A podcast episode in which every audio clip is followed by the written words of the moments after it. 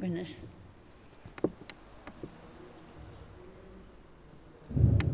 buenas tardes a todos. Gracias. Con un poquito de retraso comenzamos nuestra peregrinación.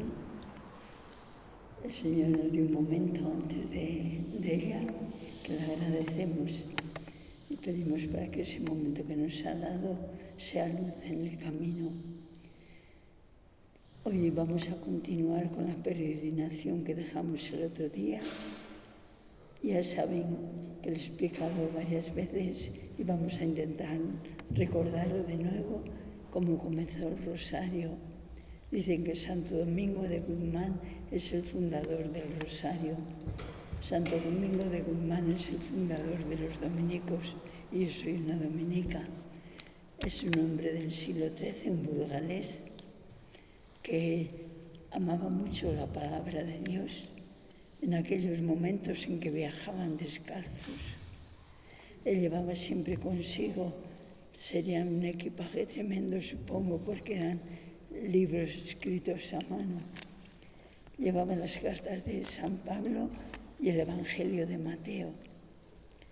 Y un detalle que yo no era capaz de comprender cuando era joven y que ahora entiendo muy bien él iba a predicar en los pueblos.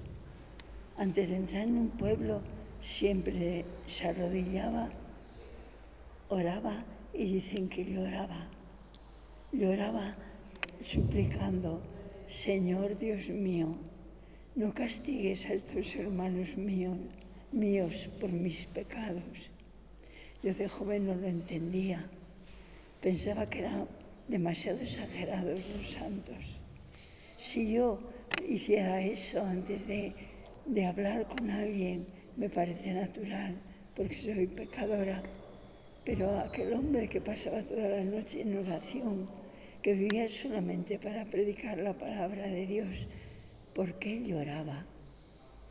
Ahora he comprendido que para él que conocía la grandeza de Dios, que conocía lo importante que era que su corazón estuviese totalmente abierto para que lo que llegase a sus hermanos fuera ese amor de Dios, esa palabra de Dios y no simplemente su palabra humana.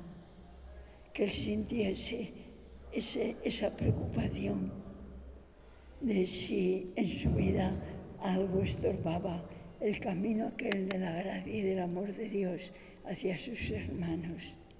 Ahora lo entiendo porque lloraba.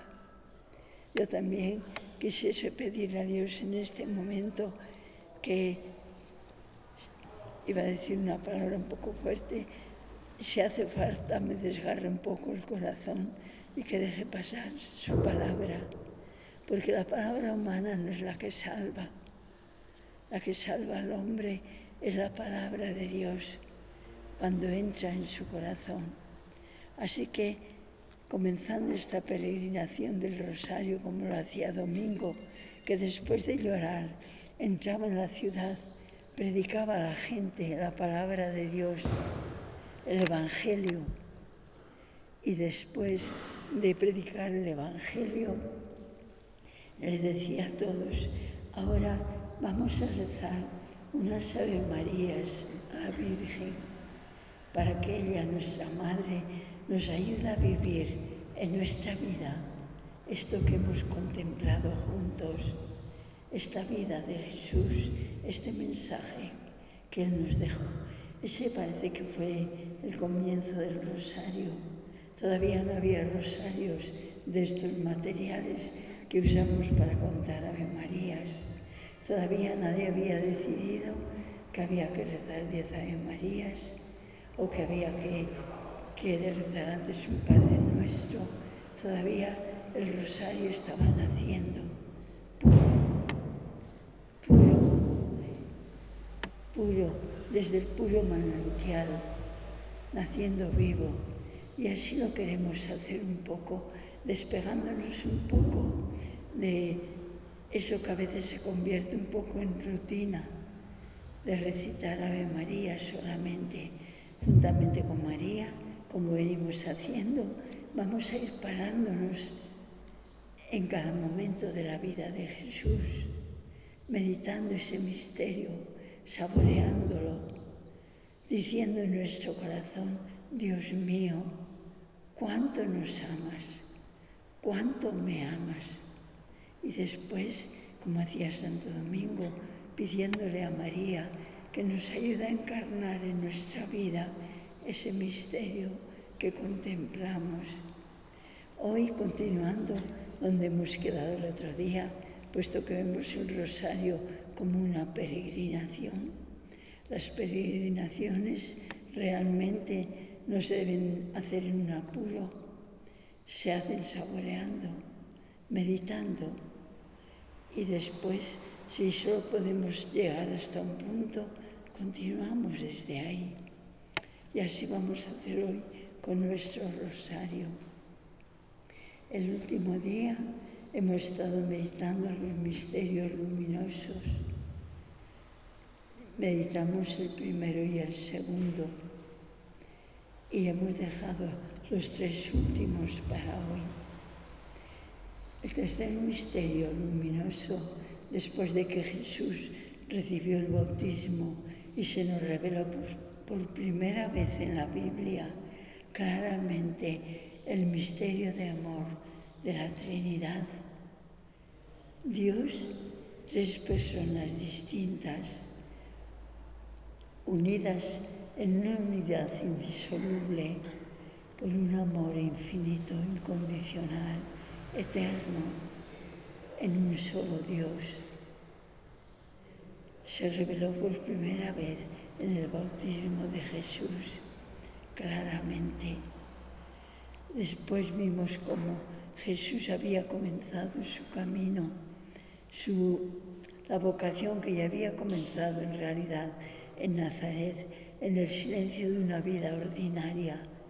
Y ahora comenzaba su vocación como la voz de Dios que clama, la voz de Dios que llega al hombre para llamarlo a abrirse a su misterio. Y él había elegido ya a sus discípulos y con ellos se había acercado a una experiencia humana, tierna, cercana, siempre presente en nuestra vida, a una boda. Y allí, a través de María y de los servidores que cumplieron la palabra de Jesús, Jesús hizo el milagro, el milagro de seguir poniendo alegría en esa boda. Y ahí hemos quedado contemplando la figura de María, contemplando el primer milagro de Jesús, tan humano, tan cercano, tan revelador de lo que Dios quiere de nosotros. Y viendo a esa mujer siempre abierta hacia la situación de los demás, siempre pronta para cumplir lo que pueda ayudarles a caminar, siempre retirada y silenciosa en la profundidad de Dios. Ahora vamos a dar un paso más. Hoy comenzamos con el tercer misterio, que es la llegada del reino de Dios. El reino de Dios en realidad es Jesús mismo, es Jesús el reino de Dios, como nos dice esa canción que recordamos muchas veces en, nuestro, en estos misterios. Tu reino es vida, tu reino es amor, tu reino es justicia, tu reino es paz. Venga a nosotros tu reino, Señor. Perdón.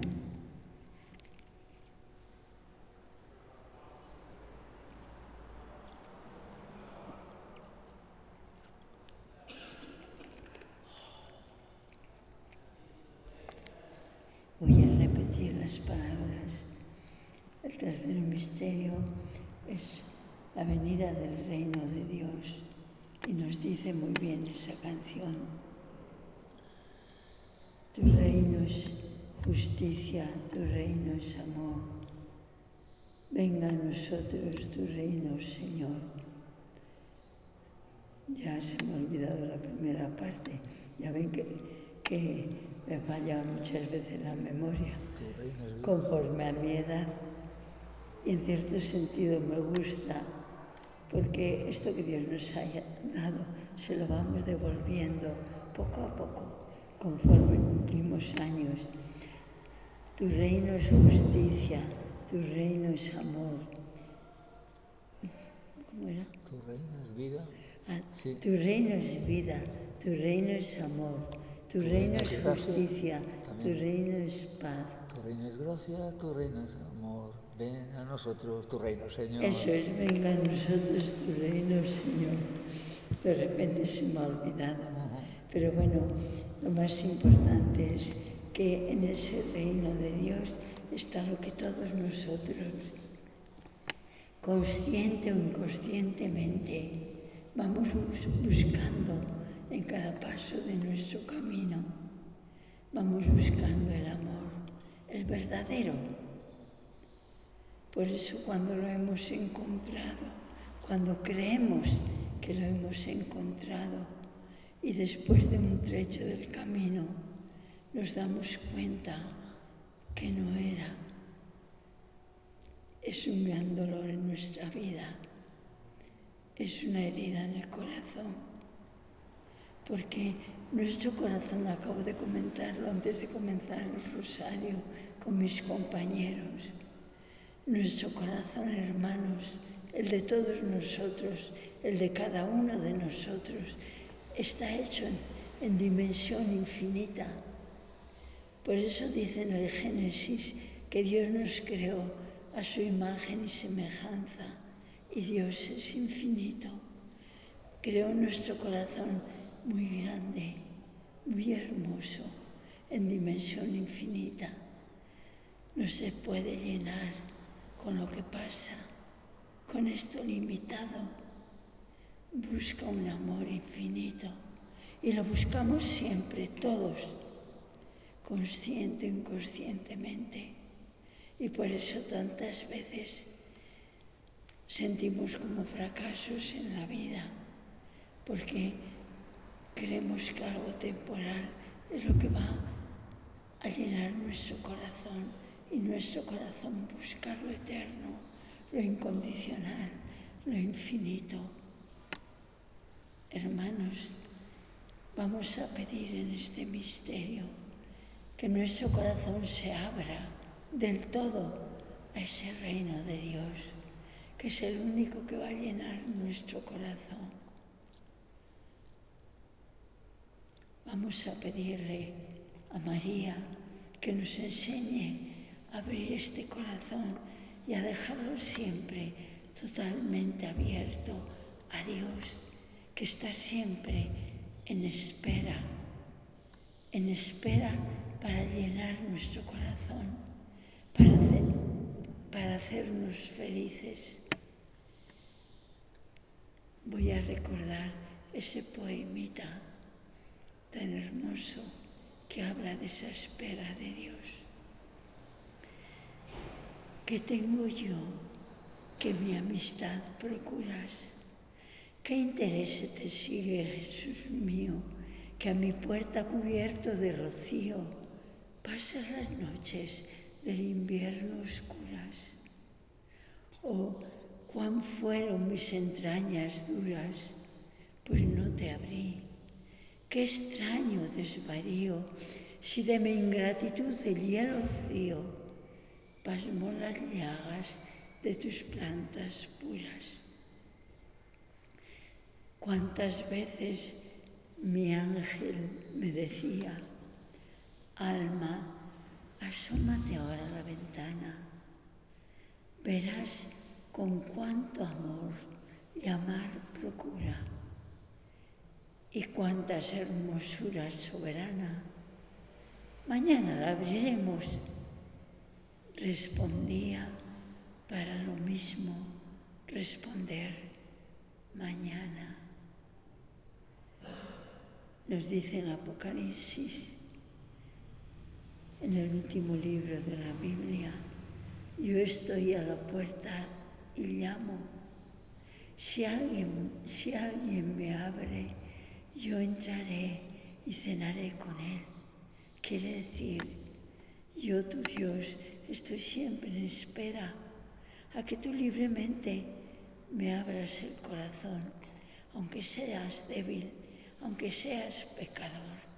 Y cuando tú me abras, quiero entrar y compartir mi amor infinito contigo, porque sé que es lo que tú esperas, que es lo único que te puede hacer feliz. Eso es el reino de Dios. Tercer misterio, la venida del reino de Dios. Le pedimos a María que nos ayude a abrir el corazón y a acoger ese reino de Dios.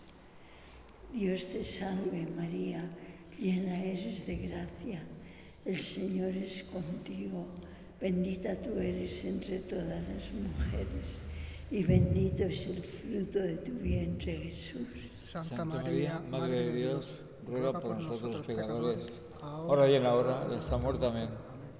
Dios te salve María, llena eres de gracia, el Señor es contigo Bendita tú eres entre todas las mujeres y bendito es el fruto de tu vientre, Jesús. Santa María, Madre de Dios, ruega por nosotros pecadores, ahora y en la hora de nuestra muerte. Amén.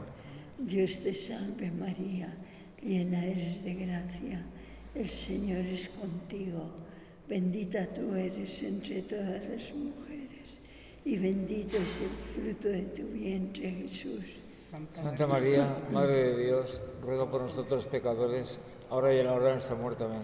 Gloria al Padre, al Hijo y al Espíritu Santo. Como era en un principio, ahora y siempre, por los siglos de los siglos. Amén. El cuarto misterio luminoso es la transfiguración de Jesús. Jesús se va acercando ya al final de su camino. Ya está cerca la pasión. Y en este misterio nos revela su gran comprensión, su amor misericordioso, cercano, amigo, su amor de hermano mayor. Sabía la debilidad de sus apóstoles, de aquellos doce elegidos para continuar predicando su palabra al mundo. Sabía su incapacidad de comprender muchas cosas y sabía el golpe tan fuerte que iba a ser para ellos su pasión, su muerte en la cruz. Y por eso escoge a los tres representantes del grupo, a Pedro, a Santiago y a Juan y camina con ellos hasta la cima del monte Tabor. Y allí Él se transfigura. Nos dice en el Evangelio que sus vestiduras se volvieron blancas como la nieve, luminosas, de una forma que ningún lavandero podría ponerlas de esa forma, de esa blancura. Y Jesús hablaba con Moisés y con Elías, con dos representantes del Antiguo Testamento, acerca de su pasión.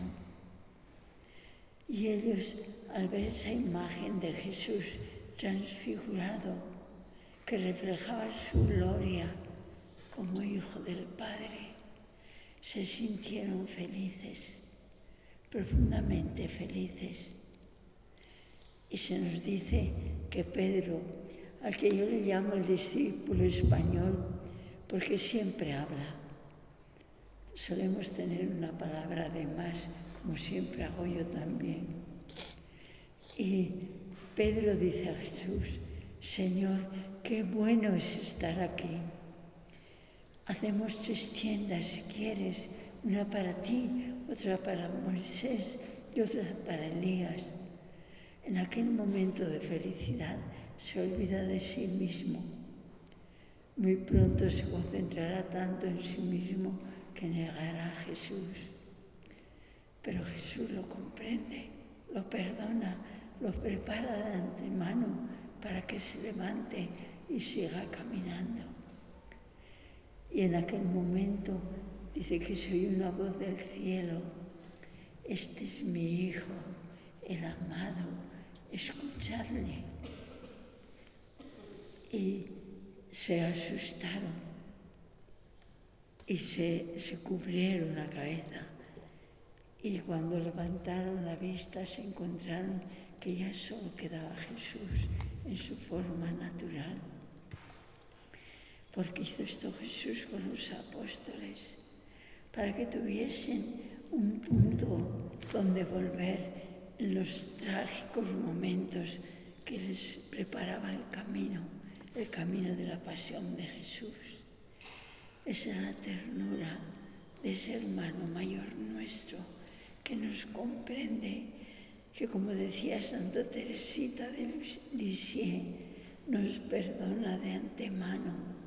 Decía ella que a muchos santos convertidos Jesús le había perdonado muchos grandes pecados, pero continuaba ella diciendo, pero a mí me perdonó más, porque me liberó antes de caer. Creo que si alguno no hemos caído en muchos pecados, es por eso, porque nos lo perdonó de antemano, nos liberó antes de caer. Se lo tenemos que agradecer a Él.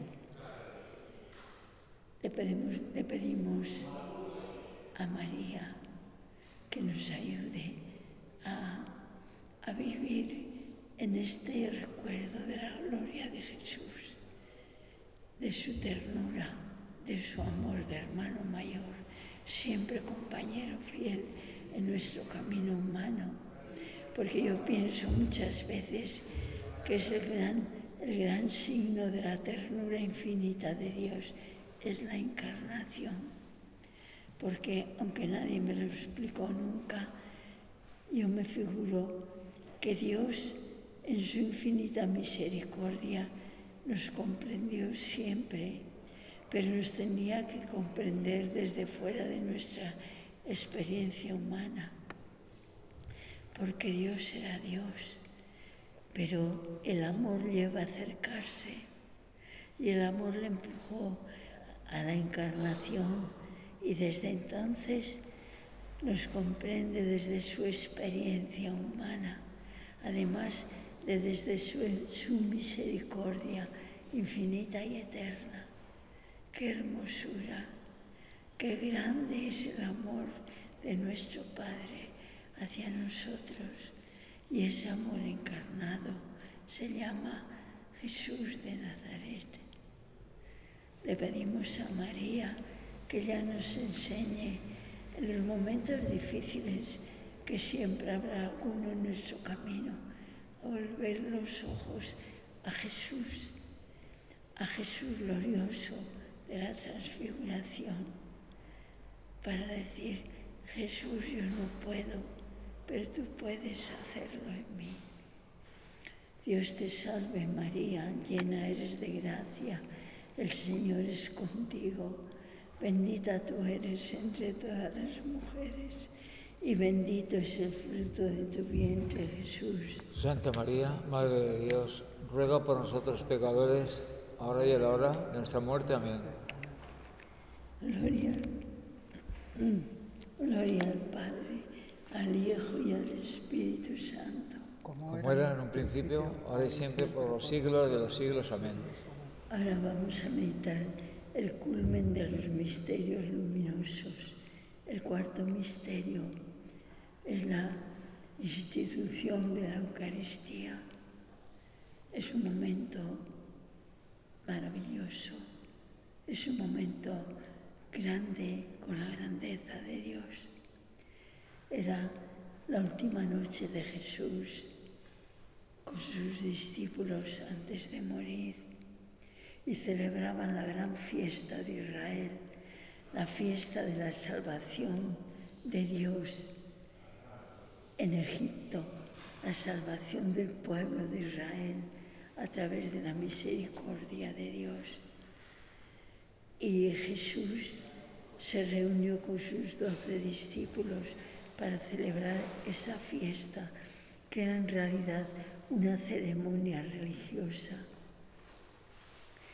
Y Jesús tuvo un primer momento en que hizo algo que se hacía en las casas de los ricos. En las casas pudientes, cuando una visita importante llegaba a la casa, un esclavo bajaba con un recipiente y le lavaba los pies. Recordemos que eran caminos de polvo, hechos naturalmente a fuerza de caminar. Y cuando las personas llegaban de camino, que solían caminar con sandalias los que tenían más posibilidades y descalzos los que tenían menos, llegaban con los pies llenos de polvo. Que en ese momento te lavaran los pies era algo hermoso, tremendamente agradable. Recordemos que cuando Jesús fue invitado a la casa de Simón, un fariseo, y una mujer pecadora entró en el banquete aguantando la mirada de, de crítica, sin duda, de los comensales y se acercó a los pies de Jesús porque entonces se usaban en lugar de sillas como especie de lugares donde se recostaban, quedaban los pies hacia afuera. Y se acercó a los pies de Jesús y comenzó a lavárselos con sus lágrimas con el perfume y secárselos con sus cabellos. Y entonces Simón, que era fariseo, muy cumplidor de la ley, y sabía que la vida de esa mujer no había sido una vida recta, lo que le empezó a criticarla en su corazón, cómo se atreve esta mujer a entrar aquí. Esa mujer tuvo que soportar una gran vergüenza. Debía ser una mujer muy valiente, iba a decir, pero voy a pensar que era una mujer empujada por la gratitud del Espíritu Santo que la impulsaba a ir a agradecer a Jesús lo que había hecho en su corazón. Entró allí, hizo eso. Entonces Jesús le dijo al fariseo, ¿quién crees que, que ama más? Aquella persona a quien le perdonamos un poquito o aquella a quien le perdonamos mucho. Y él contestó, supongo que aquella a quien se le perdona más. Y Jesús le dice, mira, yo he entrado en esta casa y tú no me has dado el ósculo de paz. Se le daba un beso de paz a las personas importantes que entraban en la casa. Y él era un fariseo una persona importante también. No me has dado el oscuro de paz y no me has ungido los cabellos con perfume como se le hace a los, a los ricos. No me has lavado los pies. Y esta mujer, sin embargo, me ha estado lavando los pies con sus lágrimas, me los ha ungido con su perfume y me ha dado los oscuros de la paz. A esta mujer se le ha perdonado mucho porque ha amado mucho. A Jesús, que era una persona de pueblo, no se le había considerado en esa casa en que le trataban bien. No se le había considerado bastante importante como para que le lavasen los pies que se le diese el oscuro de la paz o se le perfumase con perfume. Lo había hecho aquella mujer que desde su experiencia profunda humana había comprendido la grandeza de Jesús. Bueno, pues en, este, en esta última cena Jesús hizo el trabajo de esos esclavos que bajaban a lavar los pies de las personas importantes. Jesús mismo se ciñó con una toalla a la cintura y comenzó a lavar los empolvados pies de sus discípulos. Todos se lo dejaban lavar un poco asustados, hasta Pedro, que como siempre habló, como todos los españoles, y les dijo, y le dijo, Señor, tú no me vas a lavar mis pies, es demasiado. Y Jesús le dijo, si no te lavo los pies, tú no tendrás parte conmigo, no serás mi amigo. Y Pedro, con el pulso que nos da también a todos los latinos, le contestó, Señor, entonces no solo los pies, sino también las manos y la cabeza, si quieres. Y se dejó lavar los pies. Pero al terminar de esta, este, este trabajo que, que hacían los esclavos, Jesús le dijo, yo, vosotros me llamáis Señor y Maestro, y tenéis razón, porque lo soy. Pero yo he lavado vuestros pies. Por eso, no tengáis reparo. Haced lo mismo vosotros unos con otros. No tengáis miedo de humillaros a los pies de vuestros hermanos cuando sea necesario. Porque no lo dijo Jesús, pero lo pensaba en su corazón. Cada uno de vuestros hermanos es un hijo de Dios. Haced lo mismo vosotros unos con otros. Diremos el orgullo que tantas veces nos mata el corazón. Nadie es mayor que nadie, aunque tenga muchos títulos y mucha fama. Nadie es mayor que nadie. Si es algo que hace a alguien mayor que alguien, es el amor verdadero, la capacidad de entregarse a los hermanos por amor a Dios. Y después Jesús en la cena les dijo, este es mi mandamiento. Él sabía que iba a morir. Jesús era inteligente y observador. Sabía la situación de Jerusalén. Sabía que estaba a punto de morir. No, no tenía que haber un milagro para saberlo. Él era una mente humana despejada y sabía la situación. Y Jesús les dijo, como toda persona que ama mucho, al final les deja los que ama lo más importante que lleva en el corazón. Les dijo, este es mi mandamiento, amaos los unos a los otros como yo os he amado. Amaos los unos a los otros como yo os he amado.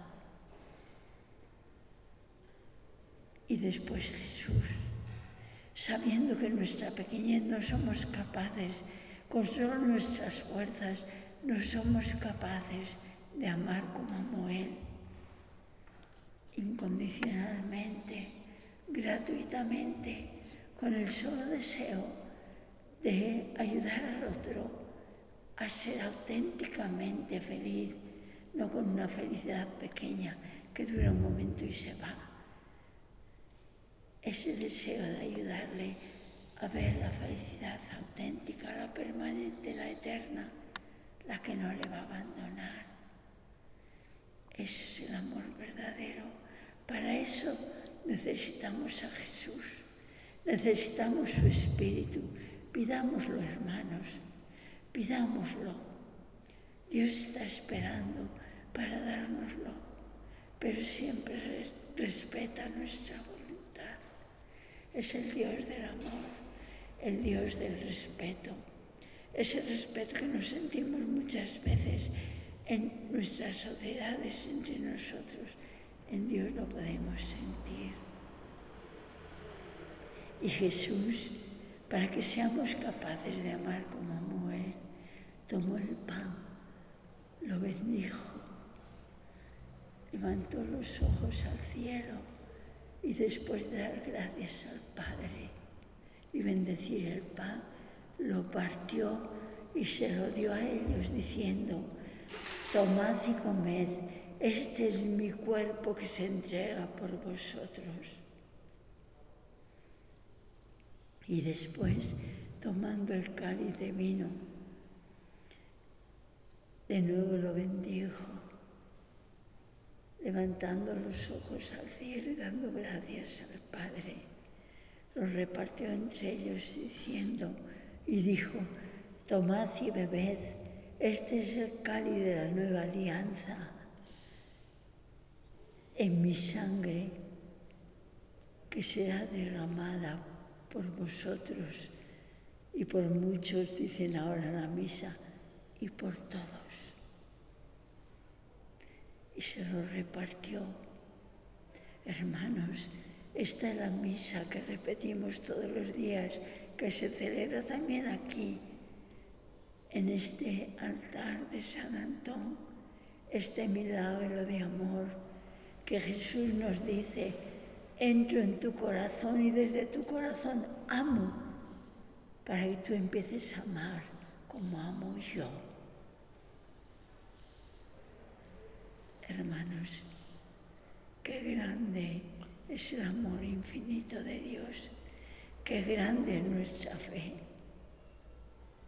Quiero pedir para que todos los cristianos del mundo puedan redescubrir la grandeza de esta fe, para que podamos transmitirla, compartirla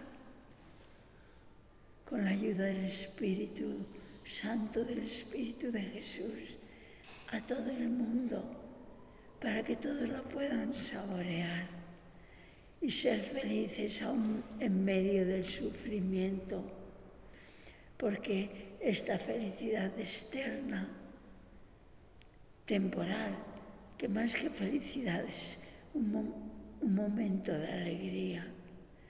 Cuando hay dolor se esfuma, pero esta alegría que nace de lo profundo del corazón permanece en medio del dolor. Pedimos a María y con María, pedimos al Señor que este misterio de su entrega en la Eucaristía sea la salvación de la paz a este mundo, especialmente a todos esos países que están sufriendo la horrible experiencia de la guerra, 84 países. Pedimos de forma particular por estos que conocemos más de cerca, Ucrania y la antigua Birmania, que ahora se llama Myanmar, que tengo a mis hermanas que son de ahí y también sufren mucho.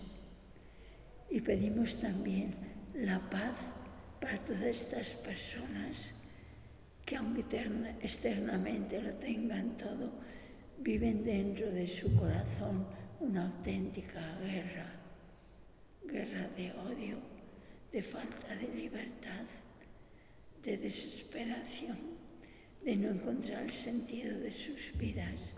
Señor Jesús, que lo encuentren en ti. Con María rezamos la oración que nos enseñó el Señor. Padre nuestro que estás en el cielo, santificado sea tu nombre, venga a nosotros tu reino, hágase tu voluntad en la tierra como en el cielo. Danos hoy nuestro pan de cada día, perdona nuestras ofensas, como también nosotros perdonamos a los que nos ofenden. No nos dejes caer en la tentación y líbranos del mal. Amén.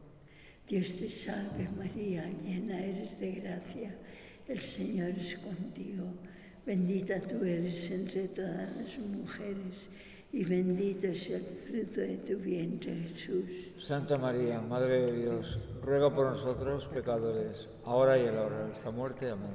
Dios te salve María, llena eres de gracia, el Señor es contigo, bendita tú eres entre todas las mujeres y bendito es el fruto de tu vientre, Jesús. Santa María, Madre de Dios, ruega por nosotros pecadores, ahora y en la hora de nuestra muerte. Amén. Gloria al Padre, al Hijo y al Espíritu Santo. Como era en un principio, ahora y siempre, por los siglos de los siglos. Amén.